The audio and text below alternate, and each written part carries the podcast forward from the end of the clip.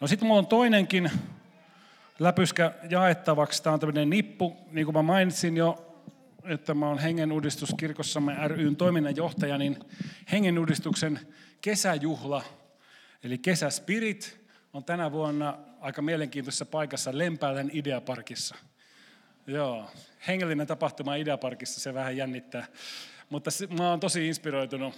Itse asiassa alun pitäen ajelin kerran Helsingistä Tampereelle ja mietiskelin ja rukoilin, että missäkään voisi järjestää sen kesäjuhlan. Ja sitten samalla huomasin, että siinä onpas tuossa oudon näköinen lato. Niin se on se Ideapark siinä oikealla puolella. Ja tuli semmoinen hassu ajatus, että voisikohan hengellisen kesätapahtuman järjestää tuolla. Sitten mä ajattelin tietenkin, että no ei varmaan voi, että se varmaan ensinkin maksaa 20 000, että saa sen vuokrattua sieltä mitään tiloja, ja eikä ne varmaan halua tämmöistä uskonnollista juttua sinne. Ja torjuin sen ajatuksen, mutta sitten kuitenkin rohkaisin mielin ja menin kysymään, niin oli heti, että ilman muuta, mahtava idea, tervetuloa. Meillä on tämmöinen uusi urheilupuoli, tuhannen hengen sali täällä, että kävisikö tämä mitenkään teille. Ja ne oli aivan siis niin kuin kädet levällä, että mahtavaa kun tuutte ja hieno juttu.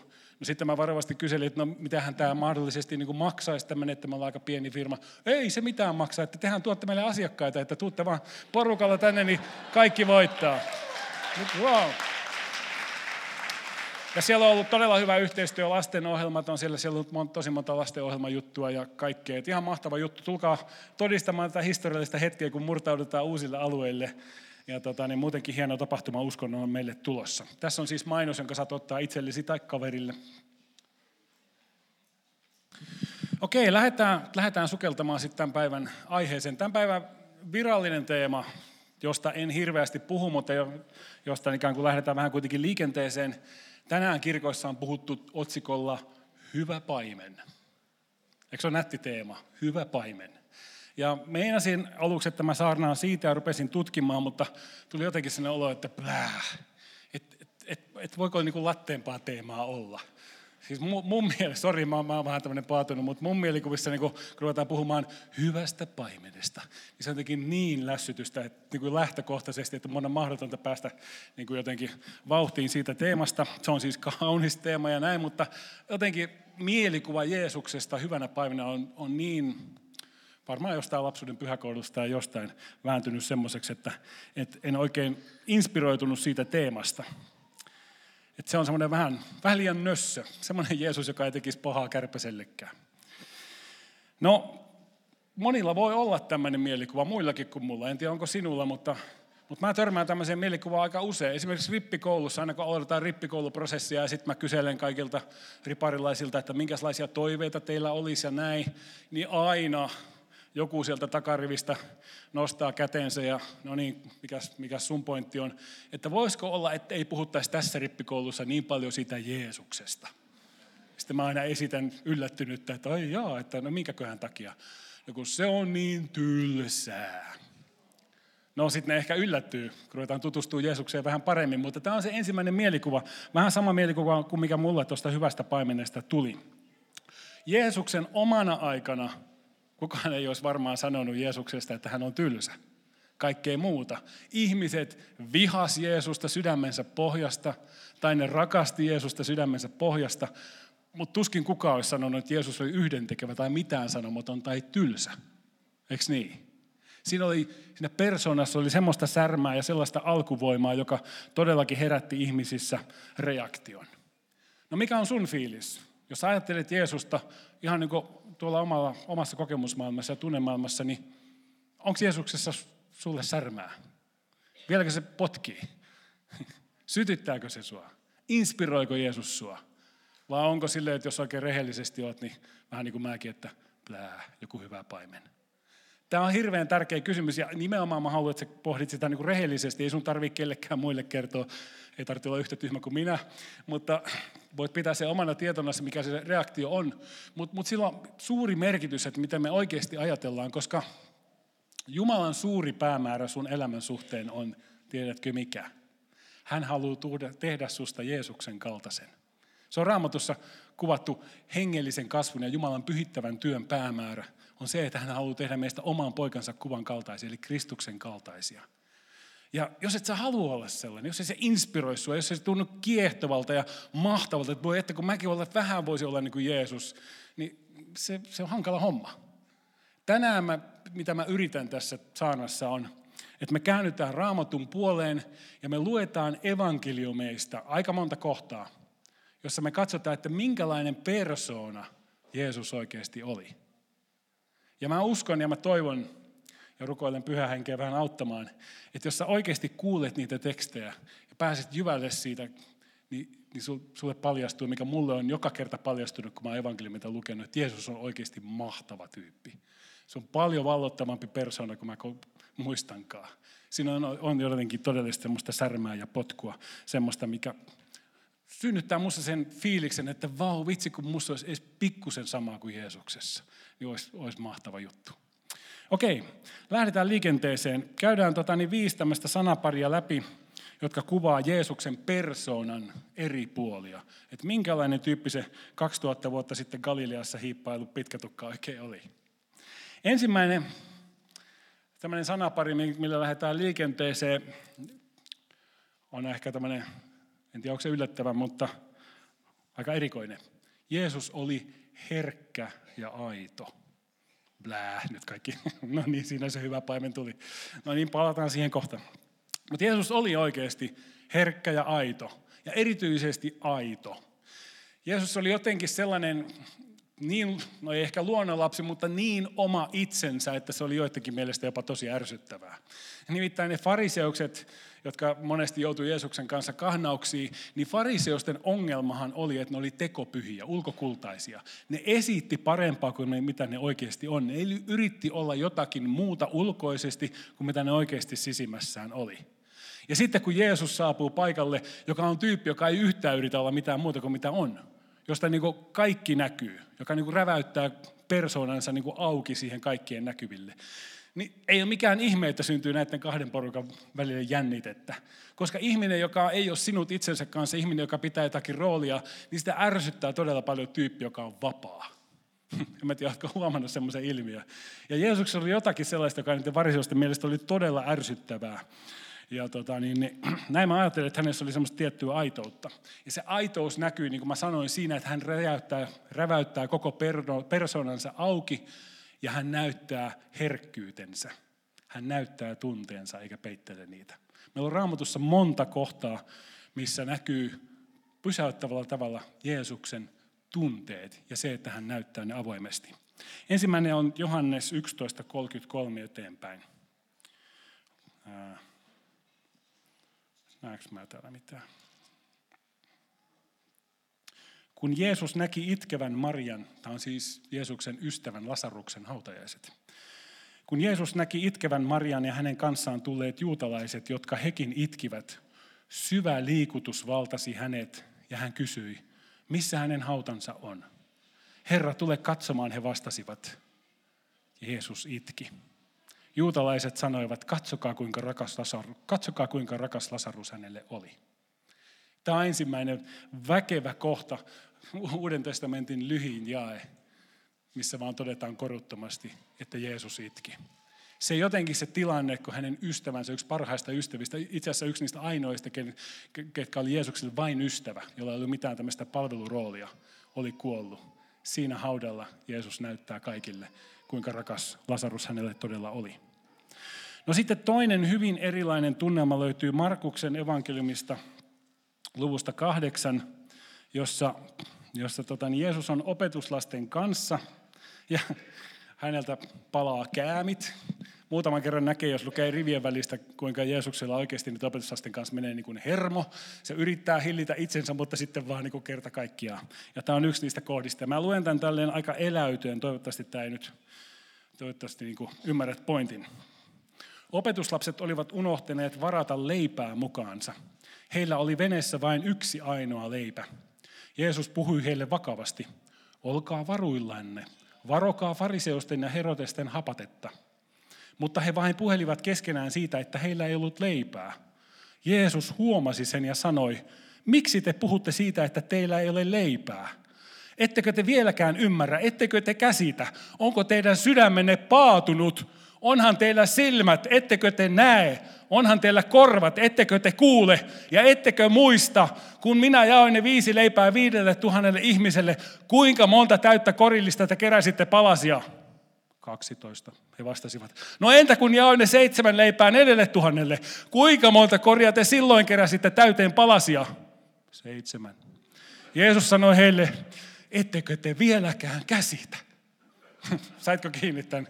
Tämä on niin kuin ihan selvästi tulee läpi tästä tämä, tämä tunne. Ja se näkyy monissa monissa muissakin raamattukohdissa. Jeesus ei pidättänyt, hän antoi tulla se, mitä siellä sisällä on. No toinen sanapari, mikä Jeesuksesta löytää on, löytyy, on, että hän oli rohkea ja määrätietoinen. Jeesuksen tunteellisuus, tämä herkkyyspuoli, ei ole semmoista sentimentaalisuutta, vaan hänessä yhdistyi jollain ainutlaatuisella upealla tavalla tämä herkkyys ja vahvuus. Se herkkyys ei ollut semmoista nössöilyä, vaan hänessä oli samanaikaisesti miehekästä ryhtiä. Se näkyy monessa kohtaa semmoisessa ilmiössä, että Jeesus ei koskaan taipunut vääryyden edessä. Eikä hän perääntynyt tilanteista, vaikka hän oikeasti tosissaan pelkässä.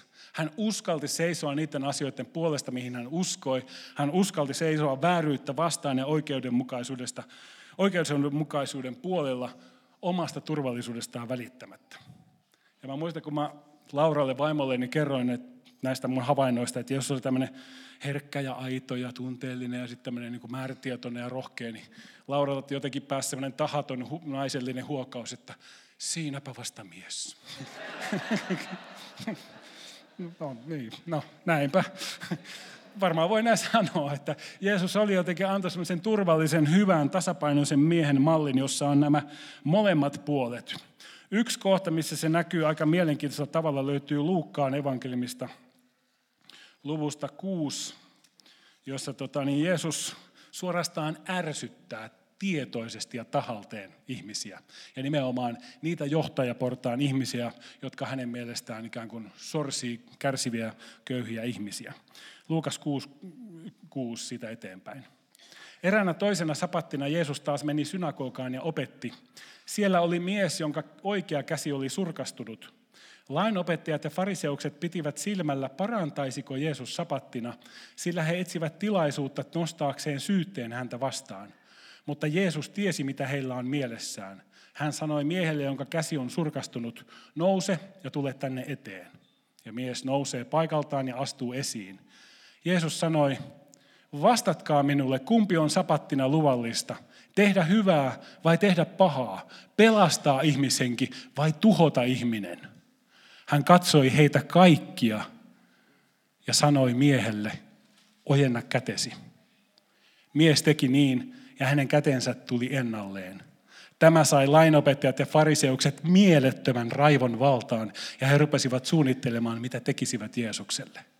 Tämä on niin makea, jos pääsit yhtään tuohon fiilikseen. Se on just tämmöinen tilanne tässä kirkossa. Se täysin tahallisesti Jeesus provosoi, kutsuu sen miehen tähän edeensä ja tuijottaa niitä, no ketä mä nyt tuijotan, siinä edessä olevia johtohenkilöitä suoraan silmiin ja sanoo, että ojenna kätesi. Siis provokaatio. Aika hurja, huikea kohta. No toinen kohta, mikä, mikä on tietysti ehkä tutumpi, missä näkyy tämä Jeesuksen tämä Toinen tämä puoli on se, kun hän puhdistaa temppelin. Tämä on mielenkiintoinen kohta. Joskus pohditaan, että voidaanko kirkossa myydä postikortteja, kun Jeesus ei tykännyt temppelissä rahavaihtajista ja näin. Se oli aivan eri mittaluokan ongelma. Se, se business, se törkeä business, mitä temppelissä harjoitettiin, missä rikkaat ihmiset ja johtohenkilöt kuppas sairaita, köyhiltä ihmisiltä viimeiset pennoset. Se oli miljoonaluokan bisnes. Se oli todella törkeää, mitä siellä tehtiin, miten niitä ihmisiä käytettiin hyväksi Jumalan nimissä. Ja Jeesus katsoi sitä toimintaa aikansa ja sitten hän päättää toimia. Ja tapahtuu näin. Hän näki temppelissä kauppiaita, jotka myivät härkiä, lampaita ja kyyhkysiä. Siellä istui myös rahanvaihtajia. Jeesus teki nuoran pätkistä ruoskan ja ajoi heidät kaikki temppelistä lampaineen ja härkineen. Hän paiskasi vaihtajien pöydät maahan ja kaatoi heidän pöytänsä. Kyyhkysten myille hän sanoi, viekää lintunne pois, älkää tehkö isäni talosta markkinapaikkaa. Silloin opetuslapset muistivat, mitä kirjoituksissa sanotaan. Kiivaus sinun temppelisi puolesta kuluttaa minut. Se oli Johannes 2. Tämä, tämä on niin mahtavaa, kun sillä ruoskalla niin härkiä, isoja härkiä lampaita. Kaikki juoksee kalkoo, että täällä on nyt joku raivohullu paikalla. Mutta Jeesus on vaan siis kerta kaikkiaan niin oikeuden puolesta, niiden köyhien, sairaiden ihmisten puolella. Hän nousee vastustaan sitä, sitä kieroutunutta toimintaa siellä. No sitten kolmas sanapari on, Jeesus oli nöyrä ja palvelualtis. Joskus ihmisen nöyryys voi olla, voi olla niin kuvitellaan, että se on nöyryyttä, mutta se on heikkoutta. Se on heikosta itsetunnosta nousevaa nöyristelyä. Sitä, että niin kuin mä alistun kynnysmatoksi mä en uskalla pitää puoliaan ja mä rupean piipittämään. Ja sitten kuvittelen, että se on nöyryyttä, kun mä aina peräännyn kaikista tilanteista. Ei se ole mitään nöyryyttä, se on heikkoutta. Jeesuksen, Jeesuksen nöyryys ei ollut tällaista. Jeesus, Jeesuksella ei ollut itsetunto-ongelmaa. Kohta nähdään yhdestä raamatun kohdasta, mikä luen, mistä tämä näkyy kirkkaasti, että hän ei vähätellyt itseään eikä painanut itseään. Hän tiesi, kuka hän on ja hänellä oli vahva kutsumustietoisuus. Mutta siitä huolimatta, siitä vahvuudesta käsin hän päätti toimia nöyrästi ja toisia palvellen ja toisia ajatellen, koska hänellä oli motiivina rakkaus. Tämä näkyy tietysti kaikkein kirkkaimmin ja upeimmin ristissä, siinä valtavassa uhrissa, kun Jeesus antaa itsensä kaikkien meidän puolesta sovittaakseen meidän synnit. Mutta tämä näkyy jo ennen sitä pitkin matkaa Jeesuksen elämän tavassa, kuinka hän todella on nöyrä ja toisia palveleva vahvuudesta käsin. Yksi klassinen kohta on Johanneksen evankeliumin luvussa 13, jossa kerrotaan näin. Jeesus tiesi, että oli isä, tässä näkyy tämä itsetunto muuten. Jeesus tiesi, että isä oli antanut kaiken hänen valtaansa ja että hän oli tullut Jumalan luota ja oli nyt palaamassa hänen luokseen. Eli todella niin kuin vahva, vahva tämä puoli. Niinpä hän nousi aterialta, riisui viittansa ja kietoi vyötäisilleen pellava liinan. Sitten hän kaatoi vettä pesuastiaan, rupesi pesemään opetuslasten jalkoja ja kuivasi ne vyötäisillään olevalla liinalla. Wow. Tämä on, tämä on mahtava kohta. Mä en ole ihan varma, pitääkö paikkansa, mutta saattaa pitääkin. Olen antanut itselleni kertoa, että tuon ajan yhteiskunnassa oli orjia tietysti, no sen tiedetään kaikki, mutta niiden orjien välillä oli hierarkioita. Eli siellä oli korkeamman luokan orjia ja sitten oli halvemman luokan orjia ja sitten oli se aivan orjien pohjasakka. Ja kerrotaan näin, että jossain hienossa talossa, jos johonkin hienoon taloon tuli tota, niin, niin vieraita, niin kaksi halvinta orjaa oli laitettu sinne ovelle toivottamaan tervetulleeksi, josta ensimmäisen tehtävä oli avata kenkien nauhat ja ottaa sandaalit pois, ne likaiset pölyset, ja antaa se sitten kaikkein halvimmalle orjalle, joka pesi ne jalat. Ja tämä on, tämä on mahtava tämä teksti, kun ajattelee, että Johannes Kasteja sanoo itsestään, kun hän vertaa itseään Jeesukseen, että minä en ole arvollinen edes avaamaan hänen kenkiensä nauhoja.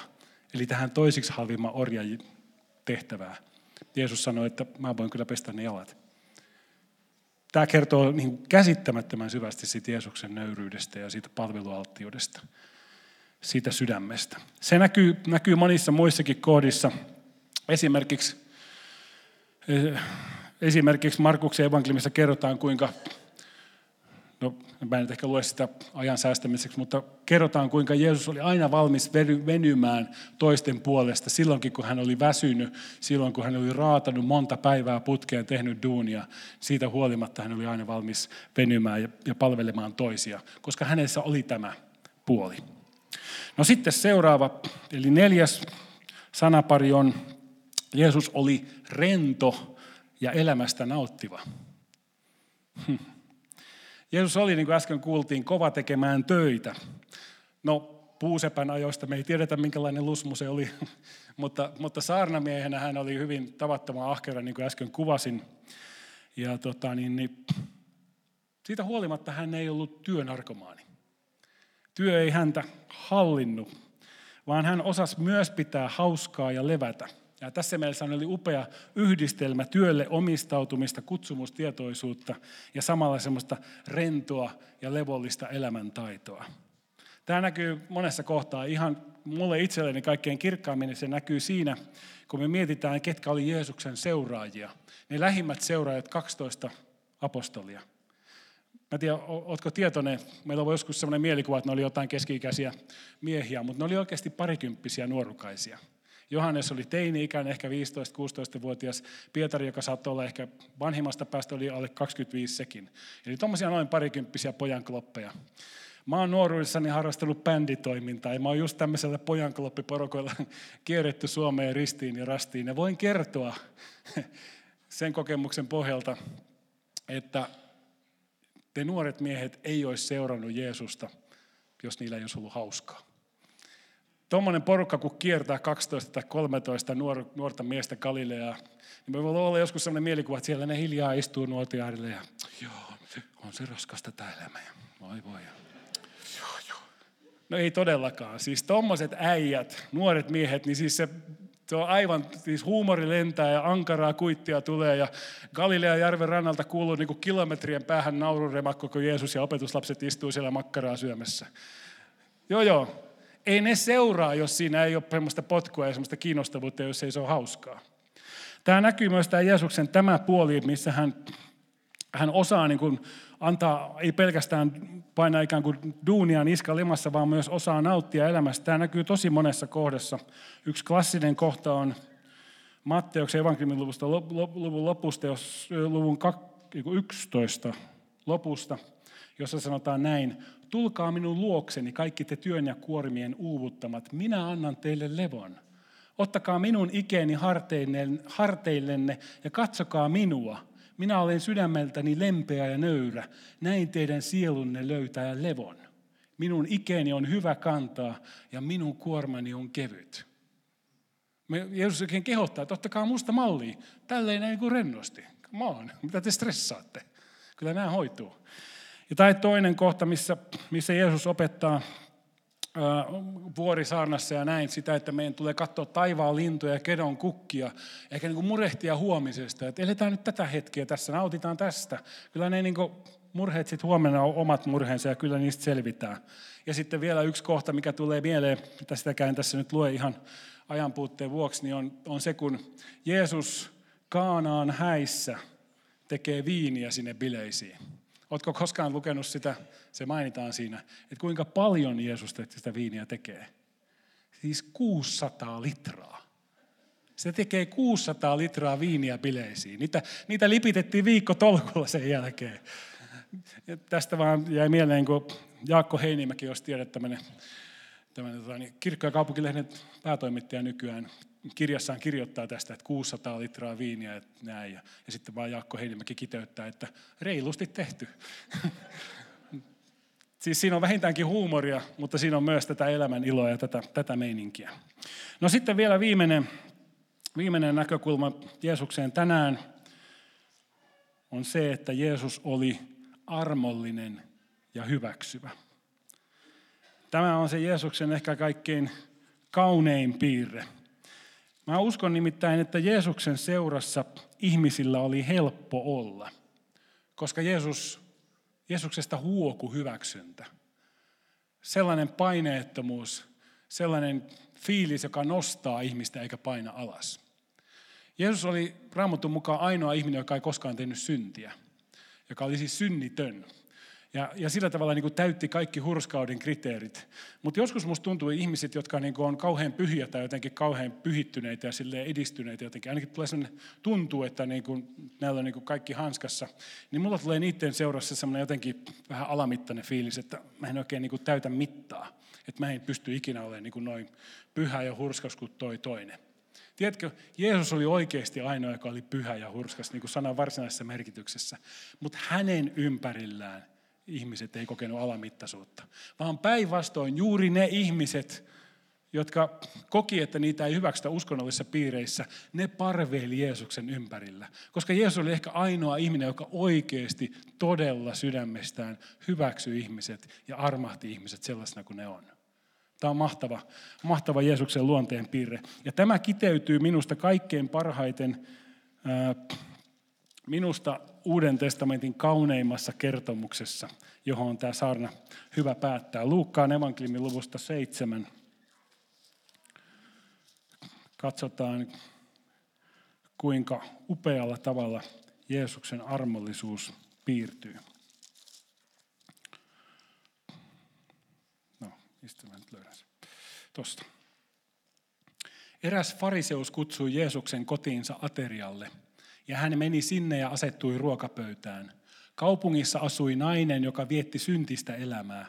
Kun hän sai tietää, että Jeesus oli aterialla fariseuksen luona, hän tuli sinne mukanaan alabasteripullo, jossa oli tuoksuöljyä. Hän asettui Jeesuksen taakse tämän jalkojen luo ja itki. Kun Jeesuksen jalat kastuivat hän, hänen kyynelistään, hän kuivasi ne hiuksillaan, suuteli niitä ja voiteli ne tuoksuöljyllä. Fariseus, joka oli kutsunut Jeesuksen, näki sen ja ajatteli, jos tämä mies olisi profeetta, hän kyllä tietäisi, millainen nainen häneen koskee. Nainenhan on syntinen. Silloin Jeesus sanoi hänelle, Simon, minulla on sinulle puhuttavaa. Puhu vain opettaja, fariseus vastasi. Oli kaksi miestä, sanoi Jeesus. He olivat velkaa rahanlainaajalle, toinen 500, toinen 50 denaria. Kun heillä ei ollut millä maksaa, rahanlainaaja antoi molemmille velan anteeksi. Miten on? Kumpi heistä nyt rakastaa häntä enemmän? Simon vastasi, eiköhän se, joka sai enemmän anteeksi. Aivan oikein, sanoi Jeesus. Hän kääntyi naiseen päin ja puhui Simonille. Katso tätä naista. Kun tulin kotiisi, sinä et antanut minulle vettä jalkojeni pesuun, mutta hän kasteli, kasteli jalkani kyynelillään ja kuivasi ne hiuksillaan. Sinä et tervehtinyt minua suudelmalla, mutta hän on suudellut jalkojani siitä saakka, kun tänne tulin. Sinä et voidellut päätäni öljyllä, mutta hän voiteli jalkani tuoksuöljyllä. Niinpä sanon sinulle, hän sai paljon syntinsä anteeksi, sen vuoksi hän rakasti paljon. Mutta joka saa anteeksi vähän, se myös rakastaa vähän. Ja hän sanoi naiselle, kaikki sinun, kaikki sinun syntisi on annettu anteeksi. Tämä on niin upea kertomus, missä piirtyy se Jeesuksen kauneus ja se armollisuus ja se hyväksyntä, mikä hänestä huokuu. Että tollainen nainen, joka on mokannut elämässään kaiken, saa armon. Ja tämä on Jumalan päämäärä sulle. Hän haluaa tehdä susta oman poikansa kaltaisen. Sitä työtä hän sinussa tekee. Hän haluaa muokata sinun persoonasta, että sinäkin alkaisit jollain tavalla hehkua samaan suuntaan kuin Jeesus. Että jotakin noista hänen luonteen piirteistään tulisi myös sinuun. Eli sinästäkin voisi tulla herkkä ja tunteva, mutta samalla määrätietoinen ja rohkea. Vahva sisältä, mutta samalla nöyrä ja palvelualtis. Ahkera ja kutsumukselle omistautuva, mutta samalla rento ja elämästä nauttiva. Pyhä ja hurskas, mutta samalla armollinen ja hyväksyvä muita kohtaan. Hiljennytään rukoukseen ja pyydetään pyhää henkeä tosiaan tekemään tämä meille. Rakas Herra, me, mä haluan ensinkin sanoa sen, että mä ihailen sua. Jeesus, sinussa todella oli ja on jotain ainutlaatuista, jotain niin kaunista, puhuttelevaa ja syvältä kourasevaa, että mä en voi kuin ylistää sua. Mutta Herra, sitten samalla niin kuin Raamattu lupaa, että sä oot tekemässä meistä Jeesuksen kaltaisia, niin rukoile, että voi että kun se prosessi musta menisi vähän nopeammin eteenpäin. Herra, että noi piirteet, mitä Jeesus sinussa on, niin ne voisi tulla todeksi myös minussa ja minun kauttani toisille ihmisille. Ja sitä pyydän Jeesuksen nimessä, että pyhä henki, älä anna periksi. Mä oon keskeneräinen, mä oon, mä oon kaukana tuosta ihanteesta, mutta älä anna periksi, vaan muokkaa ja tao mun sydäntä niin, että se oikeasti alkaa sykkiä kuin Jeesuksen sydän. Että edes pikkusen saisin heijastaa sitä, mitä Jeesus on. Ja Herra, sitten samalla joudun tunnustamaan, ja mä uskon, että me kaikki muutkin täällä joudutaan tänään tunnustamaan, että todella me ollaan kaukana tuosta ihanteesta. Meissä on paljon keskeneräisyyttä, paljon suoranaista syntiä ja pahuuttakin. Ja Herra, nyt yhdessä porukalla tässä halutaankin tunnustaa, että Herra, me ollaan todella poikettu sinun tahdostasi ja ei ole heijastettu sinun kuvaasi tässä maailmassa niin kuin sä toivoisit. Ja Herra, on tehty itsekkäistä motiiveista paljon mokia ja paljon suoranaista pahuutta ja syntiä. Ja Herra, sinä sen tiedät paremmin kuin me vielä. Me ei voida muuta kuin tunnustaa ja todeta, että näin se on, Herra. Me ei, olla, me ei täytetä mittaa. Mutta Herra, samalla halutaan kääntyä ja vedota sinun armollisuuteen. Että ole niin kuin sille syntiselle naiselle sillä fariseuksen kodissa, niin ole armollinen meillekin. Anna meidän epätäydellisyys, anna meidän heikkous, anna meidän pahuus anteeksi. Ja vuodata pyhä henki meihin ja saa meidän synnin tahraama olemus, Herra, jälleen kukoistamaan ja kirkka, hohtamaan sinun rakkauttasi ja sinun armoasi. Sitä me pyydetään, Herra, että armahdat meitä ja pyhität ja puhdistat meidät itsellesi. Jeesuksen nimessä. Amen. Ja tiedätkö mitä? Tämä Jeesuksen armo, se fariseukselle, eh, fariseuksen kodissa sen naisen kuulemat sanat, ne kuuluu myös sulle tänään. Jumala tietää, että sä et ole täydellinen, mutta ota vastaan se saa, mikä hän sanoo sille naiselle. Sinun syntisi annetaan sinulle anteeksi. Amen.